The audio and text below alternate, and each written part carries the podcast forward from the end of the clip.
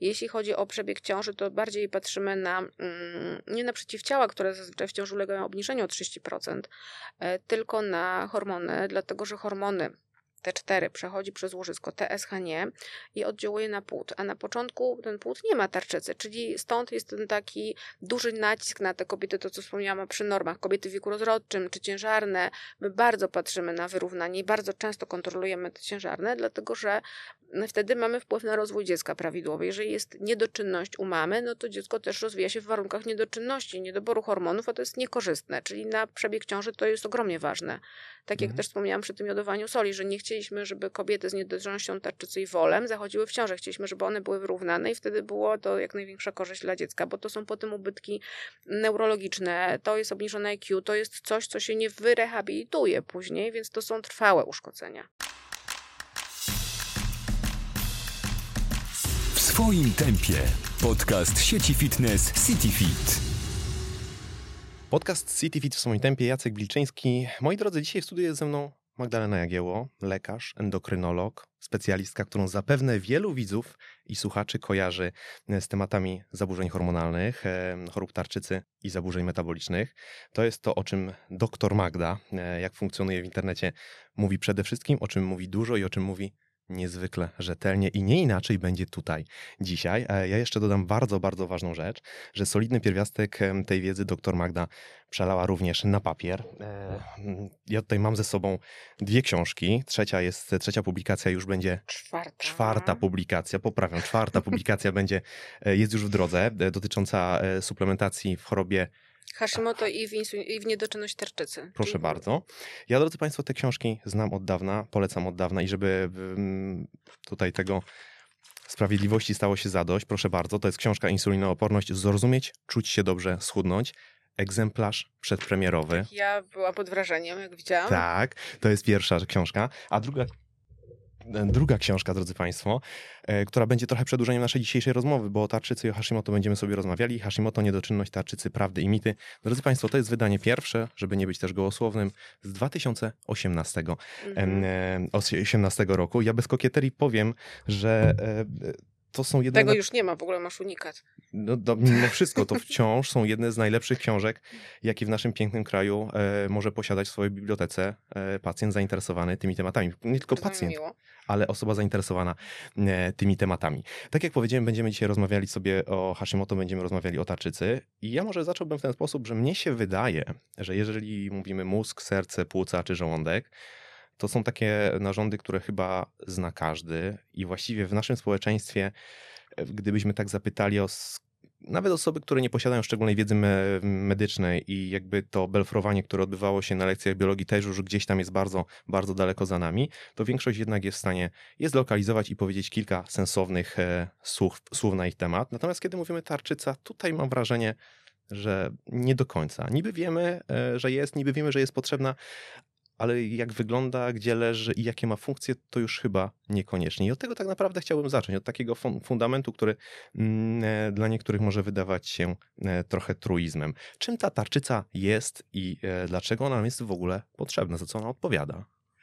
E, tutaj to ja dokładnie się z Tobą zgodzę z tym, że właśnie serce czy płuca to wszyscy wiedzą, natomiast ja też w tej książce na początku pewnie kojarzy taki dialog, pani doktor, czy ja mam tarczycę. Mm-hmm. E, tak jakby mam wrażenie, że część osób w, jakby ma wrażenie, że mieć tarczycę to już mieć chorobę tarczycy, e, natomiast y, no, no oczywiście tarczycę mamy wszyscy i od tego na pewno warto zacząć. E, bez tarczycy człowiek żyć nie może, nie może funkcjonować.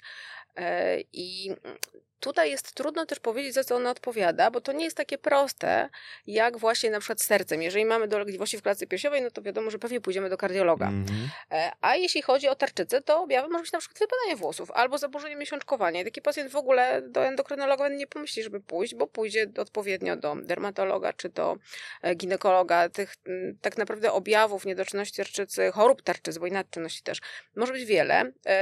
Ponieważ tarczyca produkuje hormony, a hormony to są takie, upraszczając bardzo, takie mini przekaźniki, które krążą po całym organizmie, one tak naprawdę wpływają na wszystkie funkcje naszego organizmu. W związku z czym, że wpływają na wszystkie funkcje, to wszędzie mogą coś popsuć, czyli te dolegliwości mogą być różnorakie.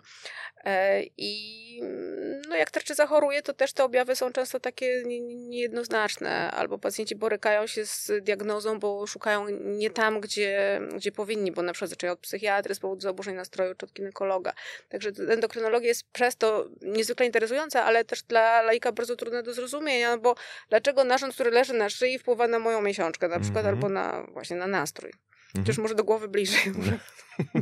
No dobra, czyli, czyli można było powiedzieć, że tarczycy po prostu nie możemy odseparować do, do reszty naszego ciała i ona będzie miała, mhm. albo jej kondycja będzie miała wpływ na pracę naszego serca, naszego układu mhm. nerwowego, naszego metabolizmu, a przekuwając to na takie mocno empiryczne doświadczenia, będzie wpływała na to, jak się czujemy jaki jest nasz stan psychiczny, ile mamy energii, jaki mamy apetyt, jaka jest kondycja naszych włosów, albo jak Ile ważymy, no tak naprawdę na wszystko. Ja zazwyczaj mówię pacjentom, że jak nie wiadomo e, o co chodzi, jak nie wiadomo co jest przyczyną, to warto pomyśleć o tym, żeby zbadać tarczycę. Jak już wszystkie inne rzeczy są wykluczone i dalej coś się dzieje, to warto o tej tarczycy pomyśleć. No i myślę, że to co teraz padło, to co, to, co zostało powiedziane, to jest bardzo dobry wstęp do tego, żeby zająć się chorobami tarczycy, niedoczynnością tarczycy, a dokładnie rzecz ujmując, tą najczęstszą jej przyczyną, czyli chorobą e, Hashimoto. I po raz kolejny, Magdo, proszę cię, żebyś wyjaśniła nam, czym jest e, choroba Hashimoto.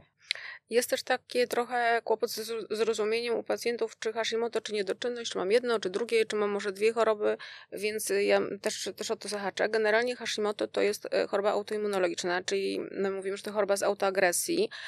To znaczy, że organizm atakuje jeden jakiś swój narząd, traktując go jako narząd sobie obcy, wrogi e, i powodując powolne, przewolniejsze jego uszkodzenie. Pewnie wszyscy oglądali, było sobie życie, tam były takie białe, e, białe e, ludziki, te białe ludziki to byli tacy policjanci, oni niszczyli te wszystkie patogenne substancje i mieli różne rodzaje broni, zależnie od tego, -hmm. jaki tam był ten, ten wrogi element. E, no i tutaj trochę też tak jest, że te białe ludziki te, też atakują gruczoł tarczowy. No i tak tam też w tym było sobie życie było i tak samo jest też w życiu prawdziwym, że jak one już raz nauczą, że to jest wróg, w tym momencie, że tarczyca jest jego wrogiem, to one już zawsze będą jako wroga to odbierać. One się tego nie oduczą. Trochę tak jak po szczepieniu też, czyli uczymy nasz układ odpornościowy czegoś zapoznajemy go z jakimś patogenem i tutaj jest podobnie. Czyli one mm, będą zawsze wrogo nastawione do danego narządu i to może być tarczyca, ale może być e, tak naprawdę, może być też skóra, bo e, choroby te z autoagresji to nie jest choroba jedna, to nie jest tylko choroba Hashimoto, bo możemy mieć bielactwo, łesienie plackowate, możemy mieć cukrzycę typu pierwszego, e, możemy mieć te choroby z grupy reumatycznych. Wtedy też jest ten atak naszego układu odpornościowego, tylko na inny narząd. W przypadku cukrzycy typu pierwszego na trzustkę, na komórki skóry w przypadku tych chorób, e, które wcześniej wymieniłam. E, I w efekcie tego, co można w sumie dość logicznie sobie połączyć, będzie ten narząd w końcu uszkodzony, prędzej czy później. Czyli Hashimoto to jest autoimmunologiczne zapalenie tarczycy, czyli atak naszego organizmu na w tym przypadku tarczycę. Mhm.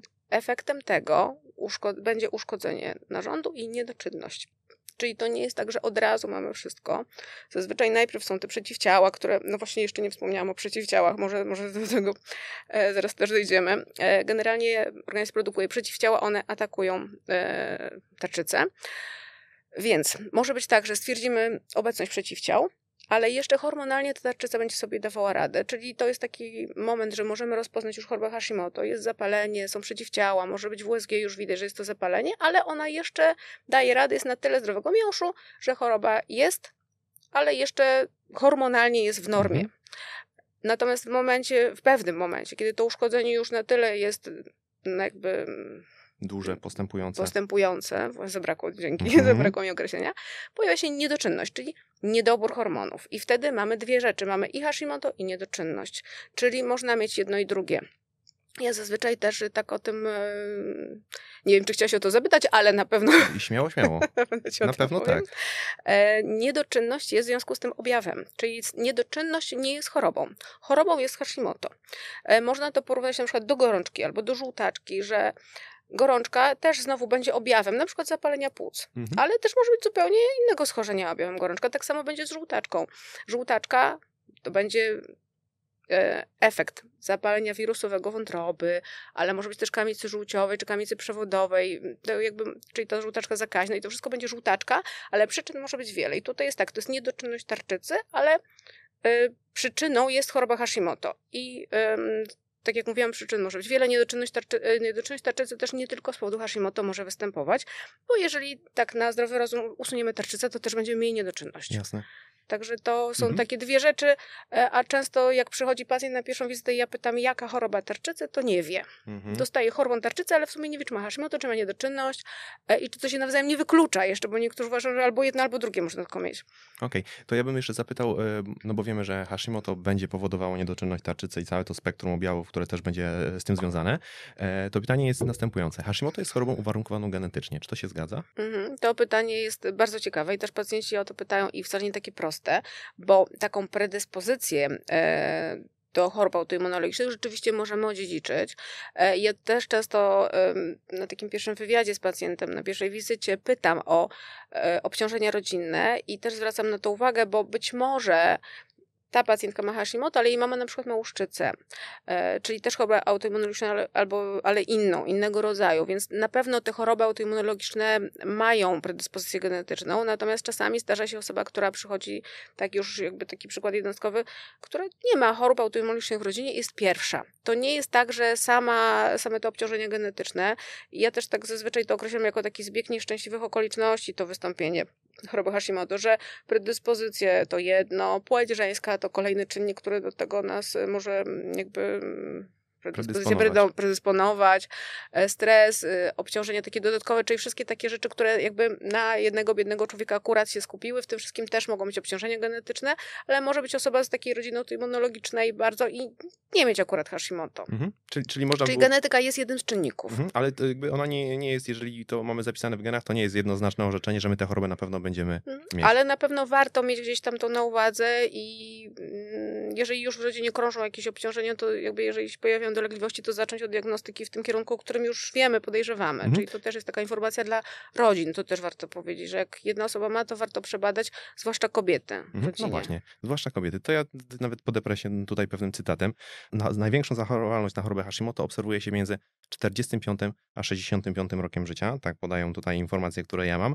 Kobiety chorują 5, a nawet 10-krotnie częściej e, niż mężczyźni. No, mm, jednoznacznie wskazuje, że to nie jest choroba egalitarna. Dlaczego w tak niechlubny sposób e, Hashimoto faworyzuje kobiety? Dlaczego kobiety częściej zapadają na tę chorobę? Bo mamy estrogeny. Mhm.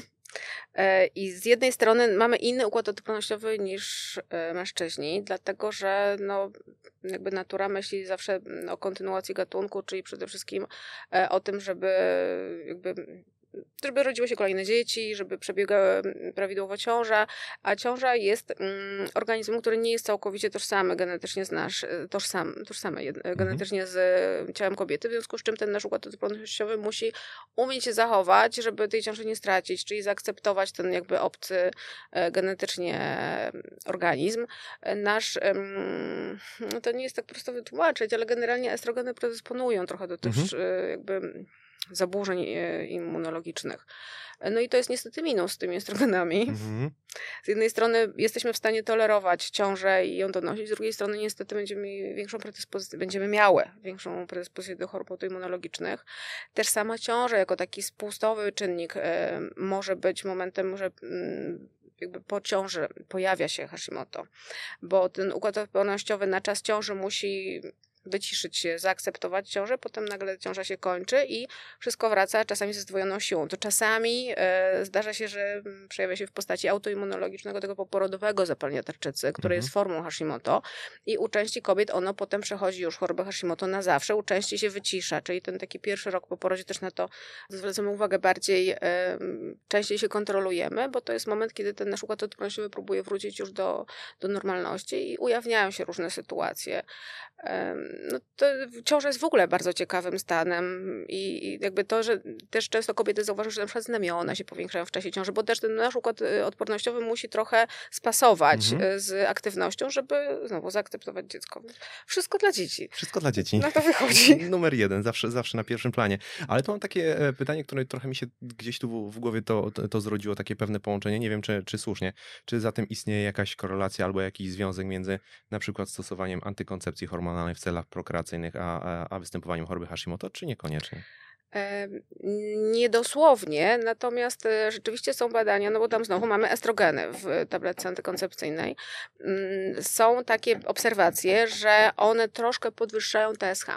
E, co za tym idzie, nawet już tam był taka, były takie teorie, że skoro podwyższają TSH, to, to rozregulują tarczycę i są niewskazane u kobiet e, tabletki mhm. antykoncepcyjne, czy też hormonalna terapia zastępcza, bo rozreguluje tarczycę i sprzyja wzrostowi TSH, czyli niedoczynność tarczycy. To nie do końca o to chodzi chodzi. Tam po prostu chodzi o stężenie estrogenów we krwi i o ilość białek wiążących hormony. Czyli w czasie przyjmowania antykoncepcji, czy HTZ, tej hormonalnej terapii zastępczej, może być trochę wyższy test, ale to nie będzie 10 razy wyższe, może mhm. będzie o 0,5 wyższe.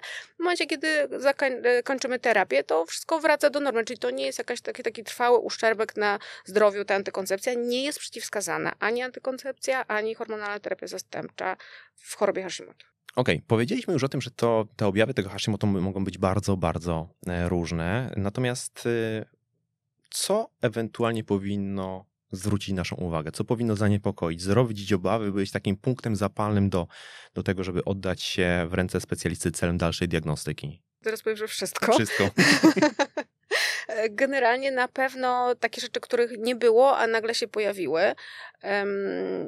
Tak jak wspomniałam wcześniej, to zaburzenie miesiączkowania, wypadanie włosów, to są tak naprawdę najczęstsze kłopoty, z którymi pacjenci przychodzą, ale może to być też obniżenie nastroju, może być przyrost masy ciała, może być senność, problemy z koncentracją, właśnie wypadanie włosów, czy takie pogorszenie jakości skóry, niedokrwistość, bóle kostnostawowe, problemy z płodnością, z libido. Tak naprawdę można powiedzieć, że z każdego narządu Coś objawem, może. tak, można, można by było przyporządkować, aczkolwiek te objawy, które ja tutaj wymieniam, równie dobrze można część z nich przyporządkować do drugiej książki, która tutaj mhm. leży, czyli insulinooporność, bo senność, zmęczenie przez masy ciała to, to nie musi być Hashimoto. Mhm. Czyli te objawy nie są szczególnie, też, szczególnie swoiste. Tak, jakby im ich jest więcej, tym bardziej to się układa wtedy w całość. Natomiast no, samo zmęczenie, no to, to też część osób zrzuca to na zespół wypalenia, małe mhm. dziecko, E, i bagatelizują. I to mhm. też sprzyja, że dość późno się zgłaszają na wizytę. No dobrze, no to gdybyśmy spróbowali w takim razie e, pójść w kierunku tej diagnostyki, bo ja mam takie poczucie, że my mamy zapisane w genach takie, takie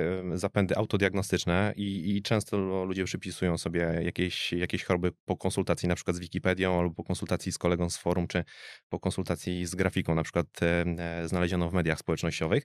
Co zatem jest takim elementem absolutnie wiążącym z twojej perspektywy, która pozwala powiedzieć, to jest Hashimoto, kropka. I ewentualnie, czy to można takie rozpoznanie poczynić w warunkach domowych, to jako dodatkowe e, ale pytanie. Ale to pytasz o objawy, czy o wyniki badań? Wy, pytam o wyniki badań, absolutnie o wyniki badań. E, żeby rozpoznać Hashimoto, e, tak jak już wspomniałam wcześniej, nie trzeba mieć niedoczynności tarczycy, natomiast na pewno trzeba wykazać tą autoimmunologię, czyli tą zapalenie tarczycy. I to może być widoczne w USG tarczycy, może być widoczne w podwyższonych przeciwciałach tarczycowych ATPO i ATG. To są te parametry, które tutaj e, zalecamy. E, natomiast e, no, też nie zawsze obraz USG mówiący o chorobie autoimmunologicznej powie, że to jest choroba Hashimoto, dlatego że choroba grojsbasedowa, czyli też choroba autoimmunologiczna tarczycy, ale inna, może podobnie wyglądać w USG. Zdarza się, że one wyglądają w sposób podobny, więc generalnie szukamy autoimmunologii, żeby mówić, że to jest Hashimoto, no to przeciwciała, USG, jakby jeszcze do tego była niedoczynność, no to w zasadzie to już mamy na 100%. Mhm.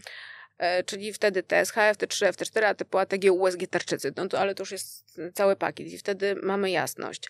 Ale żeby rozpoznać Hashimoto, nie trzeba w sumie e, oznaczać hormonów, jeżeli chcemy tylko powiedzieć, czy jest choroba autoimmunologiczna, czy nie. Okay. Chociaż pacjentom pewnie zależy raczej, żeby, czy mają niedoczynność, nadczynność czy normę, czyli tam zaczynają od hormonów ja też nie chciałbym absolutnie, żeby ten materiał był jakimś takim kursem interpretacji badań laboratoryjnych. Ale co warto zrobić, mhm. to, to, to myślę, że tu można powiedzieć, bo mhm. e, ja lubię jak pacjent przyjdzie z badaniami, bo już możemy o czymś dyskutować, także to jakie parametry zrobić, to jak najbardziej możemy tutaj myślę, że spokojnie poradzić, natomiast już jak je interpretować, no to będzie trudniej. Mhm. Natomiast ja mam takie pytanie, bo y, ja czasem, chyba nawet nierzadko, spotykam się z czymś takim, co jest nazywane normą funkcjonalną. To ja też teraz e, częściej e, widzę tak, określenia. To jest coś, co ma być różne od normy referencyjnej i tak naprawdę być się tym predyktorem zdrowia i choroby. Jest to wypowiadane często ze z ust e, no, ludzi, którzy nie medyków. Śmiał, śmiałków, tak? Którzy do diagnostyki raczej nie mają szczególnych uprawnień. Chciałbym usłyszeć Twoje zdanie w tej materii. Znaczy, no, ja mam wrażenie, że to ma sprawiać, że ten ktoś jest na takiej wyższej szkole, w wyższym poziomie wtajemniczenia, że on zna tą normę funkcjonalną, a nikt inny jej nie zna. Mm-hmm. Jeżeli jakby popatrzy, potraktujemy to trochę inaczej, jakby już nieważne jak to się będzie nazywało, tylko na takie powiedzmy normy, nie wiem, do danej grupy wiekowej, no to tutaj bym się zgodziła, że są pewne normy TSH inne dla młodych kobiet, inne dla starszych panów, na przykład inne jeszcze dla dzieci. No, czy nazwać to normą funkcjonalną? No, to można. Ja zazwyczaj raczej mówię, że są inne zakresy norm dla różnych grup. Mhm. E, no, jakby nie wiem skąd się wzięło to określenie. Myślę, że to jakieś tłumaczenie musiało być z, pewnie z angielskiego. Mhm, albo ktoś na to wpadł po prostu. Albo ktoś gdzieś ktoś, ktoś na to wpadł. Są takie e, parametry, które my wolimy na przykład na wyższych poziomach mieć, czyli te zakresy laboratoryjne i tutaj to też myślę, że możemy spokojnie powiedzieć, one nie są jakby dla każdego takie same, tak jak na przykład norma testosteronu jest niezwykle szeroka, to, to w ogóle oczywiście zupełnie nie mówimy już o Hashimoto, no bo ona dotyczy i 18-latka i 80-latka i nie muszą się w tej szerokiej normie testosteronu zmieścić. Podobnie jest TSH. To też jest szeroka norma, taka ogólnopopulacyjna, a my zupełnie inne wartości akceptujemy u starszej osoby w wieku podeszłym, czyli 80+, plus, wtedy to TSH nawet możemy zaakceptować 10, a zupełnie inne u kobiety, która jest w ciąży, kiedy chcemy, żeby było poniżej dwóch. Więc no, jeżeli to nazywam normą funkcjonalną, to rzeczywiście jest są jakieś tam zakresy mhm. rekomendowane w różnych e, grupach osób. No okej, okay. no dobrze. E, no to ja mam jeszcze jedno takie pytanie, które jest trochę może wprowadzeniem cały czas e, do tego, o czym rozmawiamy, mm, do podłoża jakby, te, jakby tej choroby. Mm, bo myślę, że osoby, które są w jakiś sposób w temacie, kiedy słyszą Hashimoto, to dosyć jednoznacznie wiążą to z niedoczynnością tarczycy, czyli jakby jest to, jest to, mhm. to, to, to następstwo.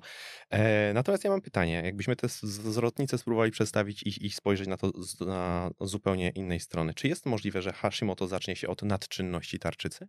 Tak tak? I ono wtedy się nazywa hashitoksikosis, nawet ma swoją nazwę. E, I to jest przejściowa nadczynność tarczycy, która potem przechodzi w niedoczynność. Też mamy przeciwciała, natomiast wtedy to, e, to co jest do zrobienia, to zróżnicowanie tego z chorobą Grace-Basedowa, mhm. bo to też jest wtedy choroba autoimmunologiczna, też są przeciwciała ATPO, też są przeciwciała ATG, one są wysokie, ale mamy nadczynność, no i wtedy rozważamy, czy to nie jest jednak ta druga choroba i wtedy przychodzą nam z pomocą te przeciwciała zwane popularnie trabami, czy te RAB, czyli przeciwciała przeciwko receptorowi TSH, e, które będą w Gravesie podwyższone, a w Hashimoto nie. Czyli wtedy musimy trochę tą diagnostykę rozszerzyć, ale może tak być, że zacznie się od nadczynności rzeczywiście. I jeszcze e, jest druga sytuacja, kiedy może wystąpić nadczynność w tym poporodowym zapaleniu tarczycy, bo ona przebiega taką, sinu, ona przebiega taką sinusoidą. Najpierw jest nadczynność, potem jest niedoczynność i potem jest stabilizacja i to trwa mniej więcej w ciągu roku, czyli tam też może być taka sytuacja, że przejściowo będzie nadczynność. Mhm. Skomplikowana ta nasza tarczyca. Ale jakie fajne. no prawda. No dobrze, no ale wiemy już, że to jest choroba, z którą no nie, poznaje, nie pozostaje nam nic innego, jak po prostu się zaprzyjaźnić, bo nie jesteśmy w stanie jej uleczyć całkowicie. To chciałbym podpytać w takim razie, razie, jak wygląda ten fundamentalny proces e, terapeutyczny, którego celem będzie opanowanie rozwoju choroby, złagodzenie mhm. dolegliwości, no chyba przywrócenie jakiegoś takiego dobrostanu i tak, jakości funkcjonowania. O to nam chodzi, żeby mhm. właściwie pacjent czuł się jako osoba zdrowa. Przynajmniej mnie zawsze o to chodzi, żeby e, nie tylko wyniki na papierze się zgadzały, ale żeby też e, pacjent nie miał objawów. Więc tutaj to postępowanie będzie trochę zależało od sytuacji. E, jeśli mm, tarczyca na tyle nie domaga, że mamy już niedoczynność tarczycy, czyli mamy, bo też może tego nie mówiliśmy, podwyższone TSH, obniżone FT3, FT4, bo też wiem, że ludzie mają trochę z tym kłopot no może jeszcze się cofniemy. TSH nie jest hormonem tarczycowym. Nie wiem, czy może powinniśmy o tym też powiedzieć, że tarczyca nie jest sama sobie panem, tylko ona podlega wpływowi przysadki.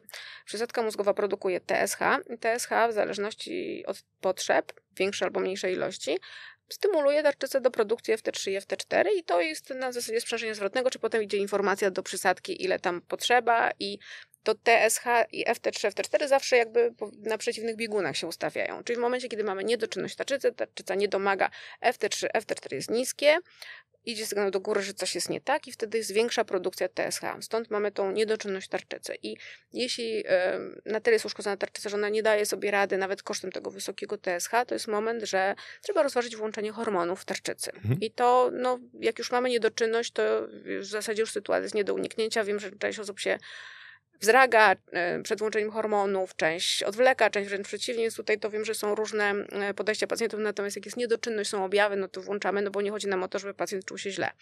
Natomiast oprócz tego warto jeszcze pomyśleć o takim postępowaniu wspomagającym, czyli sprawdzić, czy pacjent nie ma dodatkowych niedoborów, czy to witaminy D, czy żelaza, um, witaminy z grupy B, selen, cynk, to są takie rzeczy, o których możemy też pomyśleć i które, jeżeli są w niedoborze, mogą nasilać dolegliwości. Jest takie bardzo ciekawe badanie, że dotyczące kobiet z Hashimoto, y, które miały wyrównane ładnie hormony, stosowały hormon tarczycy, miały już wyniki w normie i nadal miały jeszcze sporo dolegliwości, które no, trochę zrzucały na grab Hashimoto, z drugiej strony miały odpowiedź, że przecież hormonalnie jest dobrze i, y, i tam udało się ustąpić, y, spowodować ustąpienie tych dolegliwości po podwyższeniu ostężenia ferytyny mhm. na takie powiedzmy do, do połowy normy. E, więc dlatego ferytyny, czyli magazynu żelaza, czyli warto wspomnieć też o tych takich rzeczach dodatkowych. Czasami mam takich e, pacjentów, którzy mają już przeciwciała tarczycowe. Wiemy, że jest choroba Hashimoto, ale hormony są jeszcze na bardzo fajnych poziomach i można pomyśleć na początku o wsparciu tarczycy.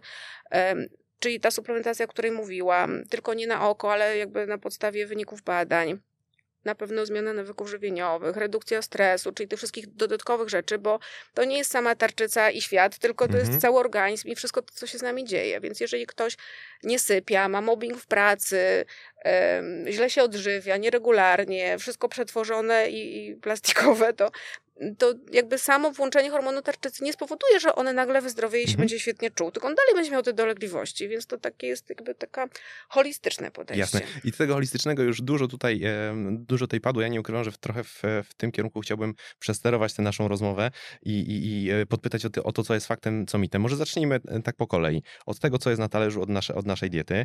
E, znów obawiam się, że moglibyśmy tu prawdopodobnie spędzić całą dobę i, i mówić o różnych rzeczach, które można spotkać chociażby w internecie i w przekazach ustnych, które mają być takim panaceum na, na, na, na chorobę Hashimoto. Więc ja pozwolę sobie podejść do tematu stosunkowo szeroko i otworzyć takie pytanie, taką, taką dużą furtkę.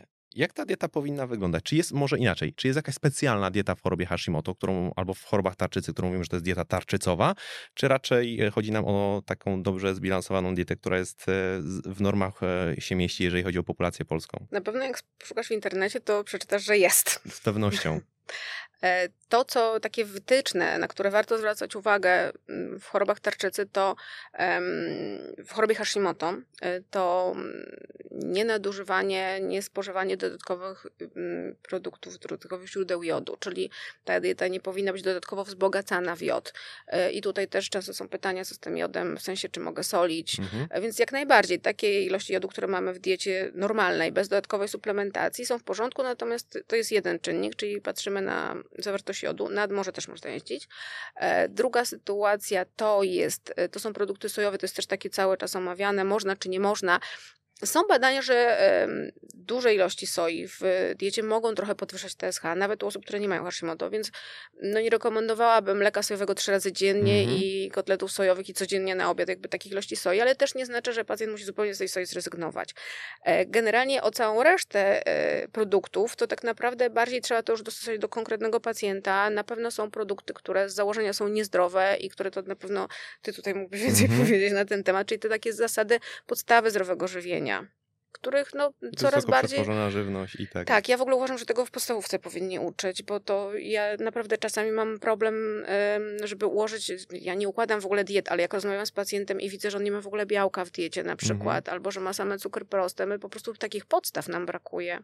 Czyli te zasady zdrowego żywienia to jest to, co powinniśmy w mhm. chorobach tarczycy na pewno. Um, przestrzegać, e, ale są tak różni pacjenci z tak różnym zapotrzebowaniem, że no nie można powiedzieć, że ta jedna dieta Jasne. będzie dla każdego taka sama. Na pewno nie. Jasne, no to ja będę zadawał pytania dodatkowe. E, jod w ogóle uważam, że jest jednym z takich elementów układanki, który dla bardzo wielu ludzi jest enigmatyczny i to też chyba trochę wynika z tego, że e, dostajemy bardzo sprzeczne czasem informacje. Ja nie ukrywam, że przeglądając informacje, szykując się do tej rozmowy, znalazłem śmiałków, którzy zalecali na przykład całkowite wykluczenie jodu, ale znalazłem też ekspertów tak zwanych, którzy sugerują jakieś protokoły lecz leczenia zawrotnymi ilościami płynu Lugola i to tak, bez ja potem ratuję tych pacjentów w gabinecie. atomowej w tle, prawda? Tak, ja mm, spotykam się czasami, na szczęście coraz rzadziej z pacjentami, którzy sobie ten, e, ja nie chciałam, żebyśmy zareklamowali ten protokół jodowy, ale no, funkcjonuje takie pojęcie w internecie, którzy po prostu z dnia na dzień zwiększają sobie podaż e, jodu, przy czym w jednej kropli płynu Lugola jest tyle, co mm, w kilku tabletkach. No jest więcej niż dobowe zapotrzebowanie, mhm. więcej niż w, w, lekach zawierających jod. E, I koniec końców ten jod tarczycę blokuje i przychodzą pacjenci z głęboką niedoczynnością tarczycy. Nie wiem, czy też się wczytywałeś, ale ja spotkałam się z takim zdaniem, że rośnie ci TSH, to nie, to nie szkodzi, tak ma być. Mhm. Więc jakby Czy już w ogóle tego nie rozumiem.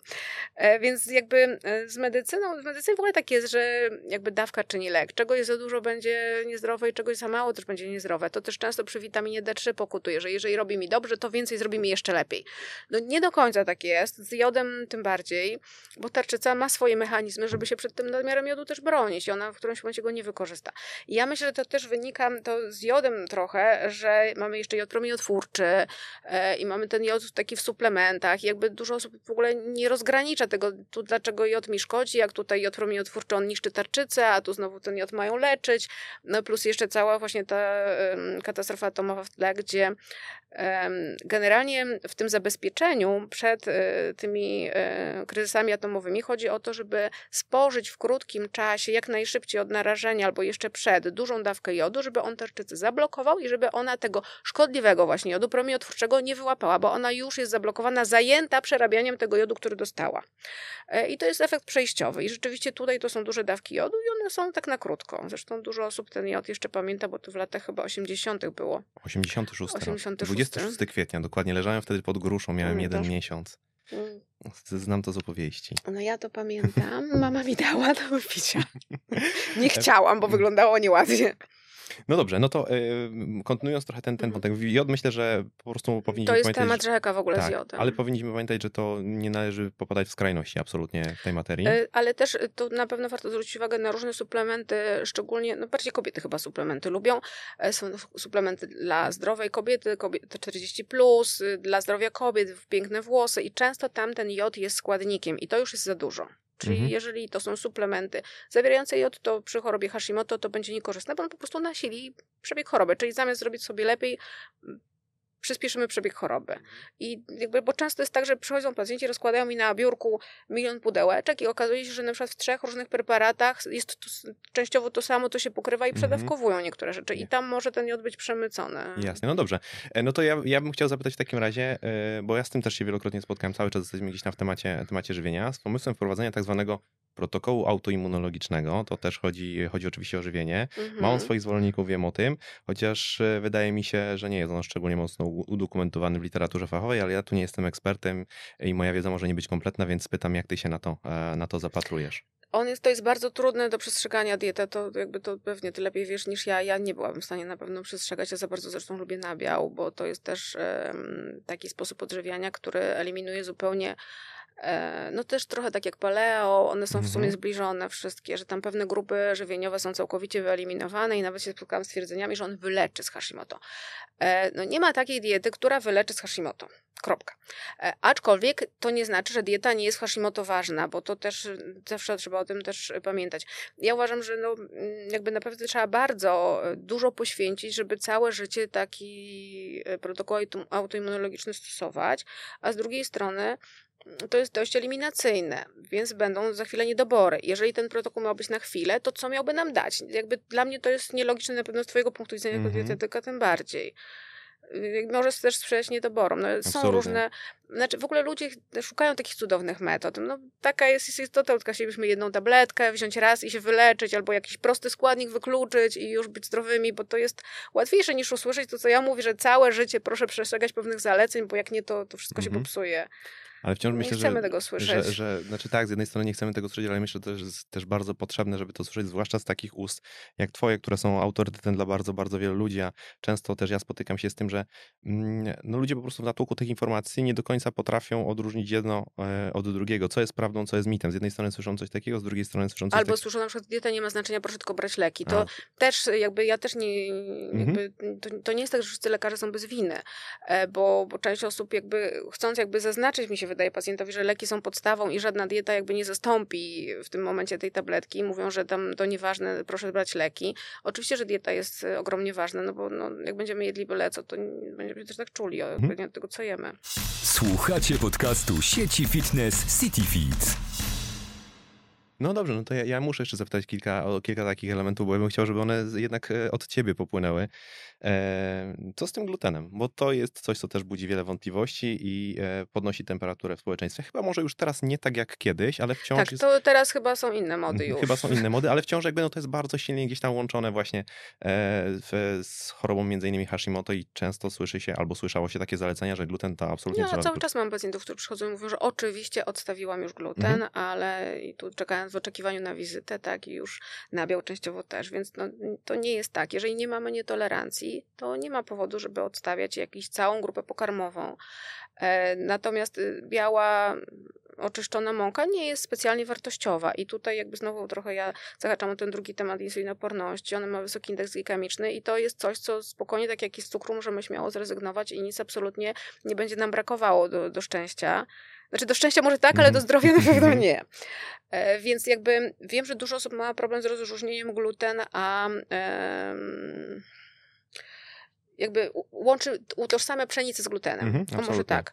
E, I często też jest tak, że ja zaczynam dopytywać właśnie u tej osoby, która mówi, że już odstawiła gluten, to się okazuje, że odstawiła białe pszenne pieczywo. I tu ja jestem jak najbardziej mhm. za, bo no, no nie jest niezdrowe. Absolutnie. Natomiast jeżeli mamy żytnie razowe pieczywo, to, to jak najbardziej tak, bo jeśli nie mamy celiaki, czyli też choroby autoimmunologicznej, gdzie odstawienie glutenu jest metodą leczenia i tam rzeczywiście to jest taka choroba, gdzie odstawiasz rzeczywiście jeden czynnik i jest to sposób terapeutyczny, mało jest takich mm -hmm. przypadków, e, no to w innych przypadkach to jakby to nam nic nie zmieni.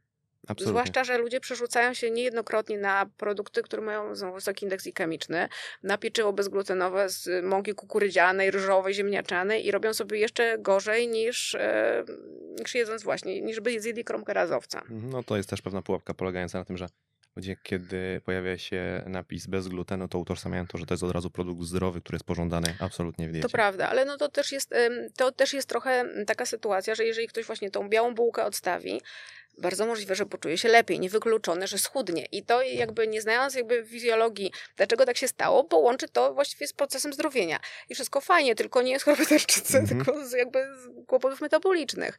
E, więc ja no, myślę, że to też z tego wynika, bo to jakby to, to takie jest proste i logiczne. No nie wiem, bo czuję się lepiej, to tak. znaczy gluten mi szkodził. Absolutnie, absolutnie. No to jest tam metoda e, autodiagnozowania i autoterapeutyzowania bardzo często też, która się, się gdzieś tam w społeczeństwie pojawia. No ale dobrze, skoro gluten mamy już wyjaśniony, to jeszcze zapytam, e, rośliny psiankowate, bo o nich również radykalnie się mówi w kontekście chorób autoimmunologicznych, a skoro w kontekście chorób autoimmunologicznych, to również w kontekście Hashimoto. Czy my sobie możemy na tego pomidora czy, czy bakłażana pozwolić? Możemy, czy... możemy, możemy, jak najbardziej. E, ja też zastanawiałam się, z czego to wynika i e, myślę, że z tego, że te psiankowate to są rośliny tak zwane wolotwórcze, czyli takie, które mogą utrudniać przemian tarczycy, sprzyjać powiększaniu się tarczycy. I musimy się tutaj cofnąć trochę do historii medycyny. Kiedyś w Polsce głównym problemem zaburzeń tarczycy było wole, czyli nie choroba Hashimoto. Kiedyś było dużo wola, czyli takiej powiększonej tarczycy, niedoczynności spowodowanej no, niedoborem jodu właśnie. Znowu wracamy do tego jodu. Mhm. E, nie choroby Hashimoto. I wtedy te e, produkty psiankowate, jak mieliśmy niedobór jodu, mieliśmy wolę, jeszcze rzeczywiście mogły potęgować e, rozwój tego wola. Potem z tego powodu zaczęliśmy jodować sól. Jodujemy od lat i tego wola prawie, że nie ma w Polsce, właśnie z tego tytułu. E, jedna rzecz z powodu niedoboru jodu to było wolę, e, niedoczynność tarczycy. Rodziły się dzieci z niedoczynnością tarczycy, czyli z zaburzeniami między innymi neurologicznymi. Nie chcieliśmy tego, stąd było to jodowanie i stąd to jakby utrzymaliśmy. Z drugiej strony też było więcej raków tarczycy wtedy, więc też no bo jak tarczyca to jest takie trochę, no może logiczne. Nie daję sobie rady, to się powiększę. Jak się powiększę, może dam sobie radę, a jak się powiększam, to zaczynają się nieprawidłowe podziały komórkowe, tworzą się głuski, one potem mogą złośliwić, czy jakby było więcej raków tarczycy. Też tego teraz nie ma, bo, bo mamy lepszą podaż jodu w populacji. Natomiast przy nadmiarze jodu jest więcej Hashimoto. Czyli w sumie troszkę sami sobie zrobiliśmy, bo mhm. E, jakby to, że teraz jest Hashimoto nie ma wola. Natomiast e, z racji tego, że to już jest inna choroba, też będą inne zalecenia. A jakby jak znajdziesz stare podręczniki, no to rzeczywiście w wolu tarczycy, czyli w tej niedoczynności z innego powodu, były przeciwwskazane. Wszystkie krzyżowe, wolotwórcze i myślę, że ktoś jakby to skopiował, jakby skoro niedoczynność tarczycy, to teraz niedoczynność tarczycy, po drodze zmieniła się przyczyna. Mhm. Nie ma takich badań, żeby one były przeciwwskazane. Natomiast jeżeli ktoś bardzo by się bał, to obróbka cieplna o, zmniejsza w znaczącym stopniu e, te czynniki wolotwórcze. Więc jeżeli ktoś bardzo się niepokoi albo chciałby, nie wiem, codziennie zupę kapuścianą, bo taka też była mhm. kiedyś dieta. To prawda, chyba to, wciąż jest. Tak? Tak mi się wydaje. Ta obróbka cieplna zmniejsza ilość też czynników i mhm. jakby wtedy można czuć się bezpiecznie, ale nie ma takiej konieczności. Okej, okay, czyli krzyżowe też już padły, mamy je też wyjaśnione, padły, możemy, możemy też e, tam jakiegoś brokuła, jarmuż czy, czy, czy, czy kapusty sobie włączać do diety. E, nie musimy tego bardzo mocno demonizować. To jeszcze zapytam o ostatni tak naprawdę już czynnik, bo wiem, że to też jest bardzo często e, taki element, który budzi wątpliwości w społeczeństwie, mianowicie produkty nabiałowe. Czy je można spożywać? Czy... Ja już troszkę właśnie wspomniałam o tym. E, jeśli jest nietolerancja, a sporo tej nietolerancji jest, to wtedy rzeczywiście będzie to czynnik taki stresogenny dla organizmu. Tarczyca, takim dużym uproszczeniu, nie lubi stresu, czyli jeżeli jest nietolerancja laktozy, a my tą laktozę spożywamy, no to możemy rzeczywiście czuć się gorzej. I w ten sposób to rozumiejąc, można byłoby te produkty czy bez laktozy spożywać, czy ograniczać, czy na przykład mleko nie, bo w mleku jest dużo, a w serach jest mniej. Natomiast jeżeli nie mamy nietolerancji, to nic nam to nie da. E, znaczy inaczej, może nam to dać, bo jak e, odstawimy zupełnie produkty e, na białowo, a potem będziemy próbowali do nich wrócić, to, no to nie będziemy się dobrze na nich mhm. czuć na pewno. Jasne. No dobrze, no czyli tak naprawdę my te, te, te, to dużo hałasu o nic moglibyśmy sprowadzić do czegoś, co jest no, bardzo wymagające tak naprawdę, bo to, to wymaga pielęgnowania pewnych e, elementów w naszym życiu właściwie na stałe. I tak naprawdę sprowadza się to po prostu do dobrze zbilansowanej diety i czegoś, co na przykład można znaleźć, nie wiem, e, na Narodowym Centrum Edukacji Żywieniowej jako takie fundamenty żywienia dla e, populacji polskiej. No są też takie rzeczy, których nie lubimy, albo na przykład po których wyraźnie się źle czujemy i wtedy możemy drążyć, czy rzeczywiście to nie mhm. jest coś, co nam szkodzi, ale no, to, to, na pewno warto to podkreślić, że każdy z nas jest po prostu inny.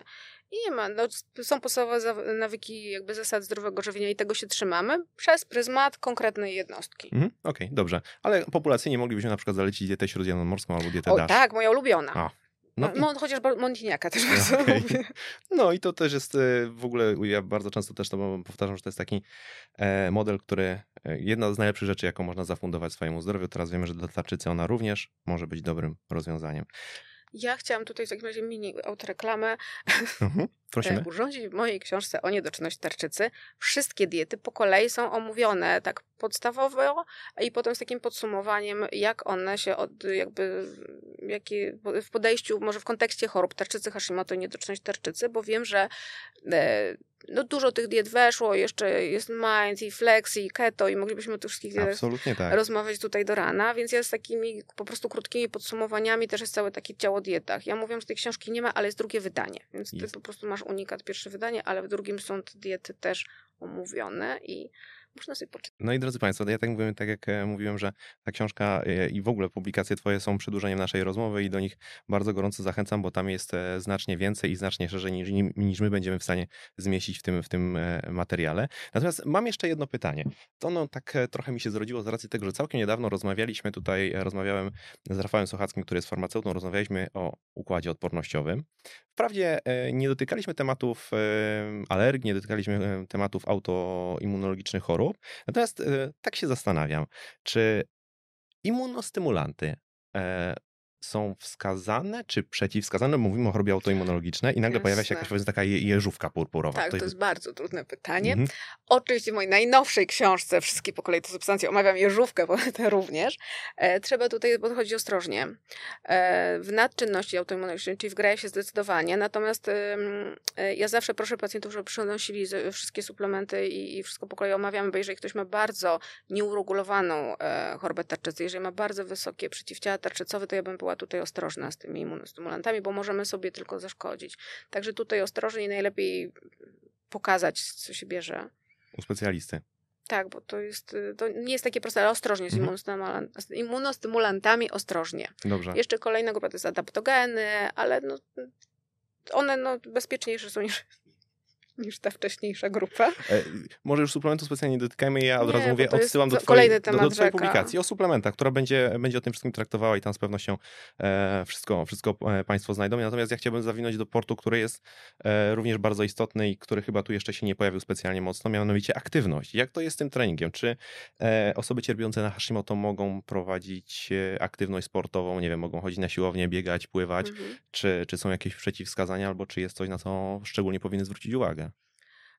Też były różne mity na ten temat. Ja już się zresztą spotykam, że tylko siłowy, tylko biegać nie wolno i przeróżne Mhm. jakby tutaj zalecenia. Generalnie jak przeglądałam em, opracowania w takie wytyczne dotyczące ruchów e, w chorobie Hashimoto, to w zasadzie każdy rodzaj aktywności fizycznej, od jogi poprzez siłownię i, i aeroby był korzystny, tylko to musi być jakby takie uszyte na miarę pacjenta. Nie ma tak, że jakaś aktywność fizyczna jest absolutnie bezwzględnie przeciwwskazana. Natomiast jeżeli pacjent ma niewyrównaną chorobę Hashimoto, może mieć po prostu gorszą kondycję.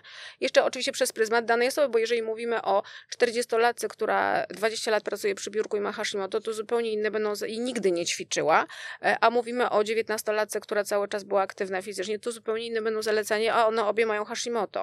E, Natomiast też ja zawsze rozmawiam z pacjentami, jak oni się po tym wysiłku czują, czy to nie jest tak, że potem dwa dni regeneracji czują się przemęczeni zamiast jakby to, korzyść z tego wysiłku odnieść, czyli to musi być dopasowane do konkretnej osoby, ale nie ma zakazu jakiejś aktywności fizycznej u pacjentów z Hashimoto. Nie ma też na przykład domorsowania, nie wiem, czy to jako sport to już chyba...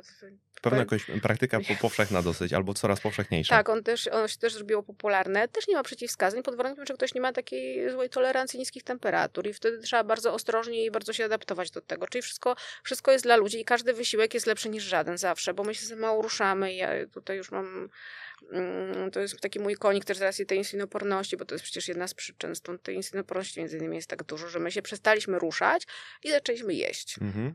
Okej. A gdybyśmy spróbowali, to będzie takie pytanie, to będą takie didaskalia i sk- i skrajny pewnie, pewnie przykład, ale jestem ciekaw.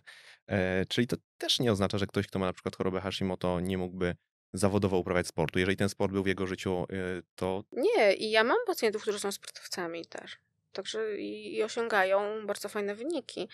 Tylko, że no, no właśnie, to, to musi być dopasowane do danej osoby i, i ona musi być też wyrównana hormonalnie, bo jeżeli ma niewyrównaną niedoczynność, to ona po prostu nie da rady. Mhm. Okej, no dobrze, no czyli zaczynamy się trochę oswajać z tym, z tym Hashimoto. Już nie wygląda ono tak strasznie, jak, jak często bywa malowane. Także nic nie wolno, i ani medycyna estetyczna nie wolno, sport nie wolno, nic nie wolno, Medycynę dieta też eliminacyjna wolno, rozumiem? Też wolno, ale też no, pacjent musi być no, wyrównany i to tak, no bo to, to, to jest kolejny temat rzeka, my tu byśmy mogli co tydzień jeszcze No siedzieć. tak sądzę, tak sądzę. E, No dobrze, no to, to ja zrobię inaczej. No bo porozmawialiśmy chwilę o żywieniu, wiemy już mniej więcej na czym stoimy, no nie ma tutaj magicznej pigułki. Porozmawialiśmy o aktywności, okazuje się, że ruszać się trzeba. Dla niektórych to pewnie będzie bardzo dobra wiadomość, dla innych może, może niekoniecznie, e, że jednak przy tej aktywności, przy, przy, przy Hashimoto i, i przy problemach z tarczycą jednak ruszać by się również... No, dla niektórych to jest dobre usprawiedliwienie, żeby się Dobrze, nie to- ruszać. Dokładnie to ale miałem na miałam myśli. kiedyś też pacjentkę, która biegała całe życie niezawodowo, ale to było dla niej, ona musiała codziennie biegać, to była taka jej potrzeba i w- przy momencie rozpoznania Hashimoto ona się, no, ona się załamała, bo no, właśnie przeczytała, usłyszała, że absolutnie bieganie jest absolutnie zabronione w chorobie Hashimoto i ona zaczęła się gorzej czuć, zaczęła przypaść na masie, pogorszył się nastrój, jakby, bo przestała biegać. Cała lawina. A jednocześnie ona tak bardzo cierpiała z tego powodu emocjonalnie, że nie może i no, koniec końców ustaliłyśmy, wróciła do biegania. No bo dlaczego nie? Mhm. Ono jej dobrze robiło. I zaczęła się znowu dobrze czuć. Dokładnie wszystko się cofnęło. No drodzy Państwo, Pacjentka szczęśliwa. Lepszej rekomendacji chyba nie trzeba. E, natomiast e, my, jakby może tak reasumując to i składając to do kupy, bo e, to też już gdzieś tam e, poniekąd wybrzmiało. E, mówiliśmy o żywieniu, mówiliśmy o aktywności, a ja bym chciał jeszcze spróbować otworzyć się takie drzwi i, i, i mm, tutaj pozwolić na taką swobodę w doborze kierunku. Czy obok diety i elementów jest jeszcze coś, co jest zalecane w naszym stylu życia, na co szczególnie warto byłoby zwrócić uwagę? Na pewno na sen i naszej. stres. Aha. To jest, zwane- nie wiem czy zalecane, wręcz przeciwnie. Jeśli chodzi o stres, to no niezalecane. Z metody radzenia sobie ze stresem. Ale my mamy też takie trochę że, e, że tą taką kradzież snu uprawiamy i kosztem snu robimy różne inne rzeczy, które nam zalegają, jednak ten sen jest ważny i no, taka optymalna ilość godzin to jest 7 godzin Mhm. snu. Ani dłużej, ani krócej, to idealne byłoby to 7 i to nie jest tak, że dzisiaj 3, a jutro 14 i nadrobię, bo to nie do końca organizm jest w stanie to nadrobić, więc na pewno o ten sen warto jest zadbać i na pewno o takie czynniki, no bo ja nie powiem pacjentowi, tak jak tu nikomu nie powiem, że przestańcie się stresować, mm-hmm. takie jest zalecenie. Ale są takie czynniki stresowe, których możemy mm, unikać. Są takie, których nie jesteśmy w stanie, więc przynajmniej te, które są możliwe, żeby ich uniknąć, dobrze by było wyeliminować i nawet o pół godziny przedłużyć ten sen, bo jak, jeżeli ktoś sypia 4 godziny, to nagle nie znajdzie 7, ale jakby to wszystko jest kwestia wprowadzenia pewnych nawyków, czyli taka higiena dnia codziennego. Trudna, bardzo, bardzo trudna. trudna. No ale to jakby wydźwięk jest taki, że tą metodą terapeutyczną może być e, na przykład zrezygnowanie z Netflixa na rzecz e, dodatkowej godziny. No, ale te monitory na wieczór takie, to, to właściwie no, wszyscy to robimy, ale to jest najgorsze, co można robić. To jest, to jest dopiero trudne, żeby, żeby, żeby e, tutaj zmienić swoje życie na tym polu na, na trwałe, prawda? No dobrze. E, to jest też wątek, który zarówno w twoich książkach jest podejmowany, jak i tutaj też już gdzieś tam między słowami padł, ale ja chciałbym jednak e, rzucić na niego odrobinę światła i na, na chwilę się na nim skupić. Mam na myśli właśnie to, to potomstwo. Czy autoimmunologiczne zapalenie tarczycy może wpływać na libido? To będzie pierwsze pytanie, na, na płodność i na ciążę, na sam przebieg ciąży? Sama choroba autoimmunologiczna na libido tak bardzo nie wpływa, ale niedoczynność tarczycy już tak i rzeczywiście to libido może być obniżone. Niewyrównana niedoczynność tarczycy też pogarsza męską płodność, czyli jakby wpływa na oboje rodziców, wcale mhm. nie tylko na mamę, na, na tatę też. Jeśli chodzi o przebieg ciąży, to bardziej patrzymy na, mm, nie na przeciwciała, które zazwyczaj w ciąży ulegają obniżeniu o 30%, e, tylko na hormony, dlatego że hormony T4 przechodzi przez łożysko, TSH nie i oddziałuje na płód, a na początku ten płód nie ma tarczycy, czyli stąd jest ten taki duży nacisk na te kobiety, to co wspomniałam przy normach, kobiety w wieku rozrodczym czy ciężarne, my bardzo patrzymy na wyrównanie i bardzo często kontrolujemy te ciężarne, dlatego że wtedy mamy wpływ na rozwój dziecka prawidłowy. Jeżeli jest niedoczynność u mamy, no to dziecko też rozwija się w warunkach niedoczynności, niedoboru hormonów, a to jest niekorzystne, czyli na przebieg ciąży to jest ogromnie ważne. Tak jak mhm. też wspomniałam przy tym jodowaniu soli, że nie chcieliśmy, żeby kobiety z niedoczynnością tarczycy i wolem zachodziły w ciążę. Chcieliśmy, żeby one były wyrównane i wtedy było to jak największa korzyść dla dziecka, bo to są potem ubytki neurologiczne, to jest obniżone IQ, to jest coś, co się nie wyrehabilituje później, więc to są trwałe uszkodzenia. Mhm.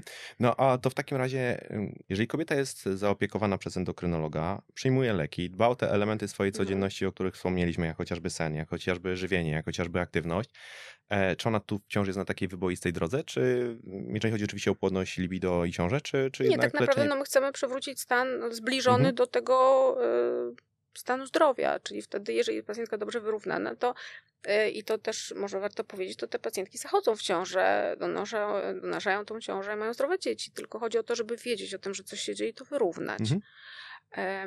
I do, te, do, tego stopnia jest to ważne, że od y, pewnego czasu w pierwszym takim pakiecie, który zleca ginekolog kobiecie ciężarnej jest TSH.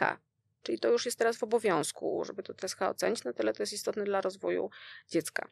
Mm, no i tu jeszcze znowu musimy wrócić do tematu jodu. To jest jedyny moment, kiedy rekomendujemy suplementację jodu u kobiety, która ma chorobę Hashimoto. Ze względu na dobro dziecka, bo ono sobie będzie z tego jodu z organizmu mamy korzystało. Czyli to jest ten czas, kiedy my akceptujemy, że to nie jest do końca korzystne dla naszej tarczycy, ale ze względu na dobro ciąży, suplementujemy, bo czasami jest taka niejasność, dlaczego ktoś ma Hashimoto, a ktoś mu tutaj zalecił jod, a to właśnie jest na przykład kobieta ciężarna, która ma Hashimoto. To jest jedyna taka sytuacja, że ten jod zalecamy. Każda kobieta w ciąży i karmiąca powinna ten jod suplementować. Mhm. Takie są obecne jakby standardy z każdą praktycznie chorobą tarczycy. No dobrze, to mam nadzieję, że to, o co się teraz zapytam, będzie trochę taką dobrą nowiną i e, optymistycznym, optymistycznym przekazem. Czy to, co obecnie oferuje nam medycyna w akompaniamencie zaangażowania pacjenta oczywiście na polach e, no, tej zwykłej codzienności, snu, żywienia, aktywności, tego o czym sobie rozmawialiśmy, pozwala przybliżyć się komfortem funkcjonowania i długością życia do osoby, która jest wolna od e, autoimmunologicznego zapalenia tarczycy? Jak, na, jak najbardziej tak. Tyle, że no właśnie to, co, czego zaczęliśmy, sama tabletka nie wystarczy, bo to rzeczywiście, gdybyśmy tak to tylko uprościli, że leczymy, dajemy tabletkę i wszystko będzie dobrze, to nie, to, to w ten sposób nie uzyskamy, nie uzyskamy dobrostanu, ale jeżeli jakby mamy to takie holistyczne wsparcie, to kolejne modne słowo, to wtedy wytarte jesteśmy trochę. szansę, tak, wytarte trochę, natomiast jeżeli e, no, mamy pacjenta, który jest y, hormonalnie dobrze wyrównany i ma objawy, to szukamy, czy nie ma innych przyczyn, bo to nie jest też powiedziane, że tylko jedna choroba Hashimoto może wystąpić. Może być tak, że jeszcze coś się dzieje e, i nie możemy tego zrzucać na karb Hashimoto i tak już się będzie pani czuła, bo pani ma przecież Hashimoto. Nie, szukamy, czy właśnie na przykład nie ma niedobrą D3. Mhm. Czyli ja. drążymy temat i chcemy, żeby pacjent czuł się zdrowy. Dobrze. To Czyli możemy. Możemy, możemy. Dobrze, to jeszcze zapytam jedną rzecz, bo e, to myślę, że też tutaj nie padło, a myślę, że jest informacją dosyć ważną. Czy jeżeli mówimy o osobie, która boryka się z Hashimoto, która ma niedoczynność tarczycy i przyjmuje hormony tarczycy, to oznacza, że ona będzie już do końca życia przyjmowała te hormony? W zasadzie tak. E, poza takimi jednostkowymi sytuacjami, jak na przykład duża redukcja wagi, bo um, zapotrzebowanie na hormony zależy między innymi od masy ciała. I jeżeli Czasami jest taka sytuacja, że osoba z dużą otyłością schudnie no, w dłuższym okresie czasu, oczywiście powiedzmy 20 kilo, to może być tak, że my przejściowo zredukujemy, zmniejszymy albo nawet odstawimy jej leki, bo na tą mniejszą masę ciała tarczyca będzie sobie dawać radę, ale generalnie ta choroba jest i nawet jeżeli by się tak zdarzyło, albo czasami pacjentki też lubią sobie sprawdzać, odstawiając leki i patrząc, co się będzie działo, mhm. to koniec końców jakby, jakby na koniec dnia ten hormon wejdzie i, i zostanie. Mhm. A tu podjęłaś jeszcze bardzo fajny e, wątek, ja muszę o to też zapytać, bo wiem, że tutaj też pojawiają się często, często wątpliwości i czasem można usłyszeć, że choroba Hashimoto jest takim blokerem odchudzania i jest e, czynnikiem, który sprawia, że e, nie jest możliwe pozbycie się dodatkowych kilogramów. Czy to jest prawdą?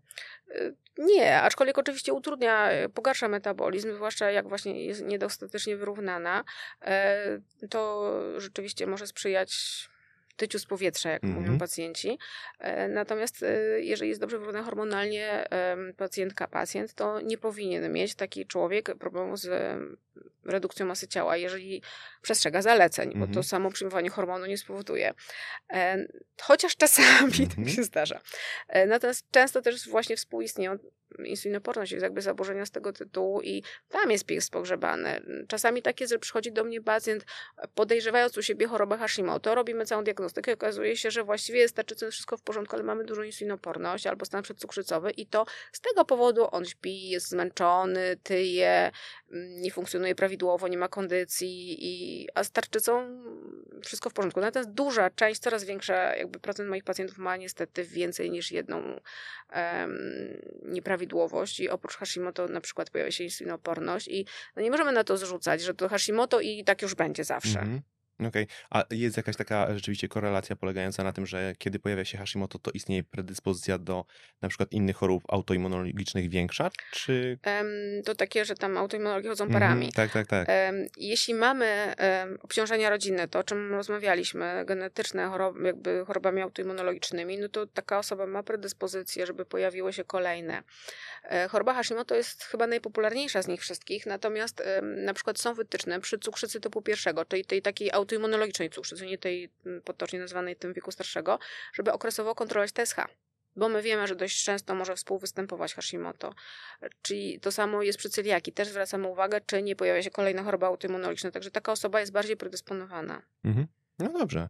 Znaczy ja myślę, że generalnie to trochę tak wybrzmiało, że to Hashimoto będzie Można z nami... z tym żyć. Tak, że będzie całe, z, z, nami całe życie, ale, ale życie z Hashimoto nie musi być surowe i napiętnowane wielkim, wielkim trudem i myślę, że to jest dużo optymizmu, optymizmu i światła w, w, ty, w, w tym wszystkim tak naprawdę.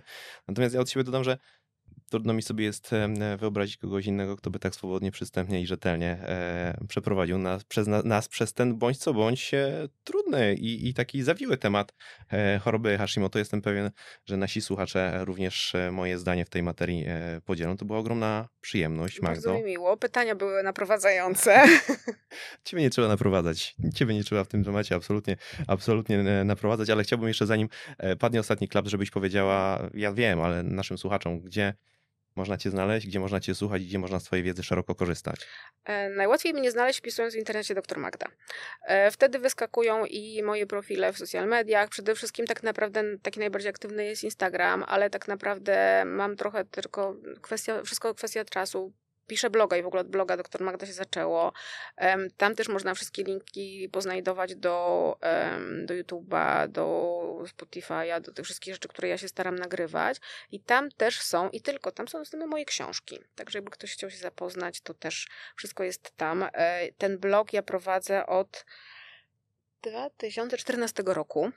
E, także to jest olbrzymia baza wiedzy i tam przez lubkę można mnóstwo tematów sobie po prostu wyszukać, takich, które ja już omawiałam, o które mnie pytali pacjenci, bo to są takie tematy, które wracają, także bardzo zapraszam.